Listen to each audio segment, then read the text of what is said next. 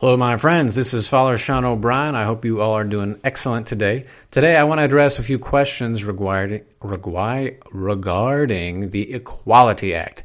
Regarding the Equality Act that's already passed the House of Representatives and now it's being kind of dealt with and looked at in the Senate, and it could become the law of the land in a blink of an eye here.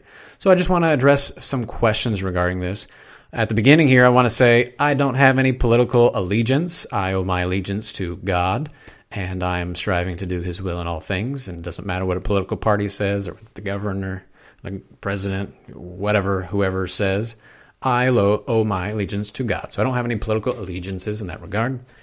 I also am not hating on anyone. I love all my brothers and sisters. This is my goal as a Christian. This is what I'm striving to do. And love is to pursue, to will, to choose the good of another. And so part of this is simply my explanation of what we understand the good to be for all human beings. All human beings. And I hope that all human beings will be able to live in accordance with this good because life is better that way. It's more peaceful and it's more joyful. So, this is my hope. This is my big hope. First thing, oh, and then I also want to say that you are free to leave a comment. Please do leave a comment. Um, you don't need the name call. That would not be very helpful for us pursuing the common good and having rational dialogue. It kind of would end that dialogue. So if you do have something, uh, please just be rational. You know, have a good statement there. You know, be someone who says, you know, something that makes sense as opposed to blah, blah, blah, hit the send button. Be responsible for yourself and please, um, if you have a comment, please do leave it, but but leave it in a kind way that we can have a dialogue. I'm not saying I'm going to respond to every comment, but it would be good to, to have good comments.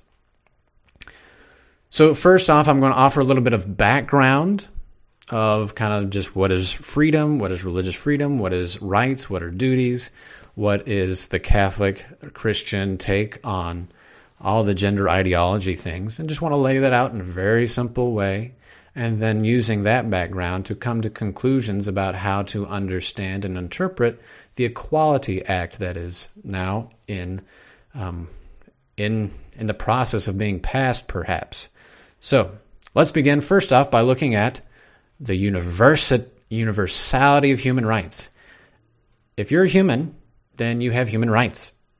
Everyone who has ever existed in the world has human rights. It is something that we believe to be universal.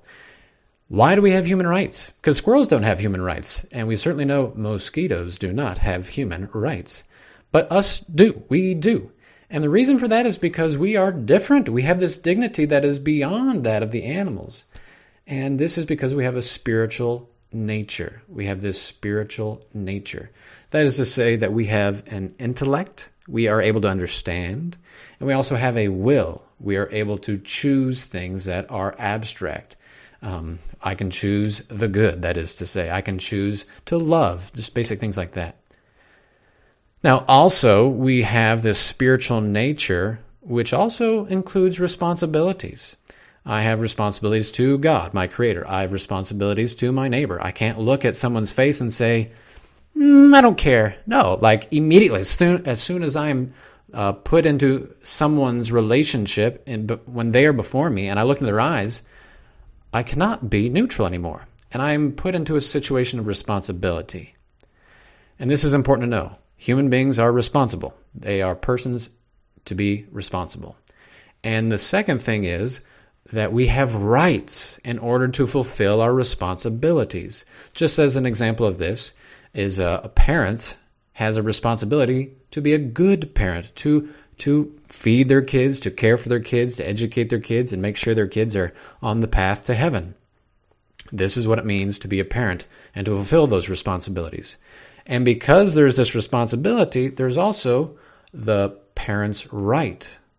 And that right is to ensure they are able to fulfill that responsibility. So, rights are protections for responsibilities. Just as the rib is a protection for the, the internal organs. You know, it would be bummer if my heart did not have a rib to save it. That'd be bummer. Just as it would be a bummer to have all these responsibilities and not have any rights that would protect it, and I could just get trounced over by whoever. So this is the situation between rights and responsibilities. And the denial of, of a human right to anyone is reprehensible, very much so. Now, secondly, let's think about our right to God, or rather, our first off, our responsibility to God. Because He is our Creator, because He's our Lord, because He has saved us through His death. It's just like, whoa, that's a lot of love right there. We believe that we owe Him our intellect, which He created, as well as our will, which He created. So we owe Him our, our intellect by believing in the things that He has revealed and He has established as true. We owe Him our our I'll get my words mixed up here. Our will through our choices and our decisions, which are pursuing what we be what we understand to be good, true, and beautiful. Our will we owe to God. If God says do something, well, we try to do it. If God reveals something to be good, well, we're going to aim at that good there. We don't want to miss it. So therefore, we owe God our our mind and our will. This is a big deal because religious freedom is then the right to maintain that responsibility of giving God our minds and giving God our, our choices. Religious freedom maintains the right, again, to, to be responsible with our mind and with our will. Thirdly, I want to address what Christian Revelation says about sexuality in a very basic way. I'm hardly getting into any details here. So, first off, right there in the first chapter, we have some insight here. God created them in his image. Male and female, he created them. That's chapter 1, right there from the beginning of Genesis, chapter 1, verse 27. In the image of God, he created them, male and female, he created them. He did not allow for any distinctions between other uh, in between situations. On occasion, there is what is called intersex, intersex, which is a, a biological misinterpretation of one of the sexes, but this is a biological error as opposed to uh, an error in God's plan for human beings. So we are either human, excuse me, obviously we're human. All humans are either male or female. Pretty clear there, thankfully. Also, the next part of this is that there is this orientation of male and female towards each other. We hear that at the be at the right there again, the first bit of Genesis. Man leaves his father and mother and clings to his wife. Man and woman cling to each other. They separate from their families and their attraction is for each other and they cleave to each other. We also hear the result of this in the very first blessing that God gives to human beings. He blessed them and said, Be fruitful and multiply. Therefore, it is God's plan that male and woman are are oriented towards each other so that they may fulfill God's plan, that may, they may fulfill God's blessing, that they may fulfill God's commandment and have children. And this can only happen with one female and one male, one woman and one man. This is how it is supposed to be, as God reveals it to be. So, we owe our allegiance to God and we owe our mind to God and we owe it to God to believe in this. And should anything else say differently, then we owe it to God to disagree to those things. Um, just to kind of give a little summary of our Christian understanding of all these kind of just two basic beliefs on sexuality. This is a quote from Pope Francis. Gender theory denies the difference and reciprocity in the nature of man and woman and envisages a society without sexual differences, thereby eliminating the anthropological basis of the family. This ideology leads to educational programs and legislative enactments, which we have right now, that promote a personal identity and an emotional intimacy radically separated from the biological difference between male and female. Consequently, Pope Francis goes on, human identity becomes the choice of the individual, one which can also change over time. And this is something that he is rejecting here. Uh, he is he is pretty rigorous in in tossing out gender ideology or gender theory or whatever you want to call it. You can find that quote in paragraph 56 in Amoris Laetitia. So, as a Christian, we have a duty to believe what God reveals And should anyone say something different, we have a duty to disagree with them. It's not to say we don't love them. Uh, we love all people. That is a certain fact. People have the the uh, the right to be loved. I would say. Well, this is a human need that we have. But at the same hand, we're pretty dang rigorous on on ideas. And if there is a bad idea, I don't think I have to respect that. In fact, I will try to point out the error so that people don't fall into that trap that that lie has. Again, it doesn't mean we're discriminating. It just means we don't choose what other people choose when they choose something that we believe to be bad or wrong or unhelpful. Now, this last step here, this fourth point that I want to highlight is addressing the question okay, so what is the Equality Act doing? What's the deal here with it? And I'm going to draw from the United States Catholic Conference of Bishops and just kind of go down a, a, bullet point list here that they provided there. You can look that up on their website. Just Google USCCB Equality Act and you'll find it right there. It exempts itself, this piece of legislation exempts itself from the Bipartisan Religious Freedom Restoration Act. For whatever reason, it did not want to be underneath that, that rule of law and said, we're not going to be relevant for religious freedom.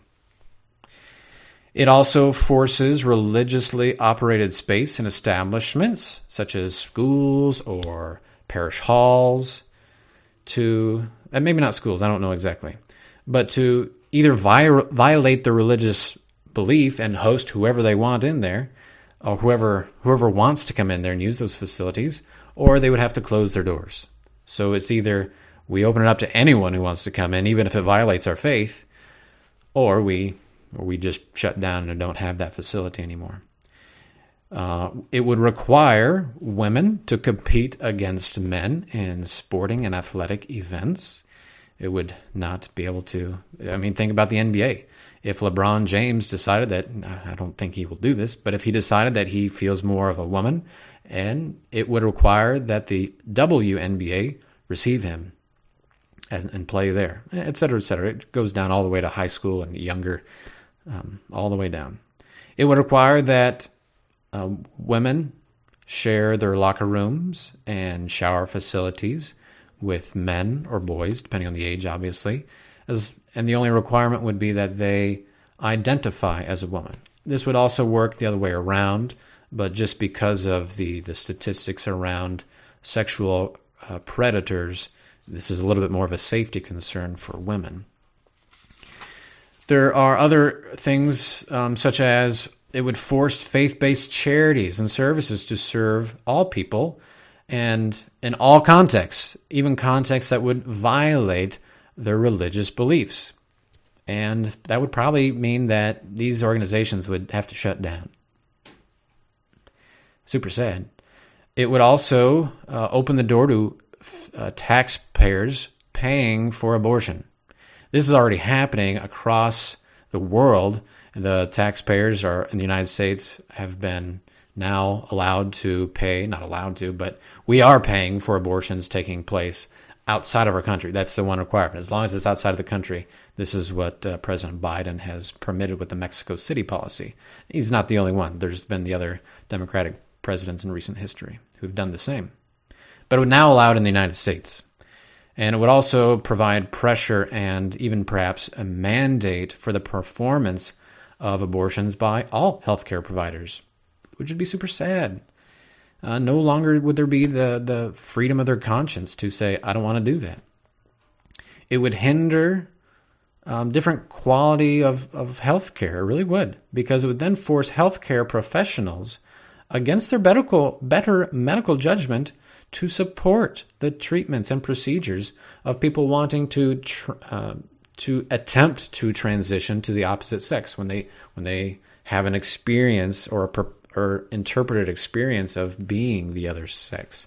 And you know, if if we did this for people who had eating disorders, that would be very harmful because it would mean that oh, you identify as someone who is is is obese and overweight well, we're going to make sure that we're going to not feed you anymore so that you can fulfill that. This is a form of dysphoria. And because it's a this particular sexual dysphoria or gender dysphoria, it would be a similar experience of having the experience to be in a different, um, to not be at home in your body, which is tough, which is a suffering, which is you know a, a real thing that we hope for healing for. And there's the sad part is there's not always the healing for, but that doesn't also mean that we jump in and and buy into their experience of of not being their body. We are our bodies. This is our belief. God made us male or female, and He didn't say you, it was a changeable reality. So, this Equality Act then would be codifying and institutionalizing falsehood. Really would be. Just gender ideology, which is false and not true, it would then be institutionalizing that and making it the law of the land. And it would be punishing those people who disagree with it and choose to act in accordance with their beliefs. Should their beliefs be different, as our Catholic belief would be, Christian belief, scriptural belief? I mean, we're not alone in this. I mean, this is the Muslim belief as well. I'm sure Jewish people, I don't know, I haven't done a lot of study on this. And I'm sure there's these little corners and pockets of each of those groups that are like, no, people can do whatever they want, you know, as long as their their experience is fulfilled or whatever it is. But we do believe that there's a human nature, that there's a design that God put into us, and we are aiming at that. And the Equality Act does not allow us even to maintain that position and to implement that decision in our living of the faith. So, therefore, it is a violation of our religious freedom. We owe our choices to God. This would punish those choices that we would be attempting to offer up to God, and therefore it violates our religious freedom.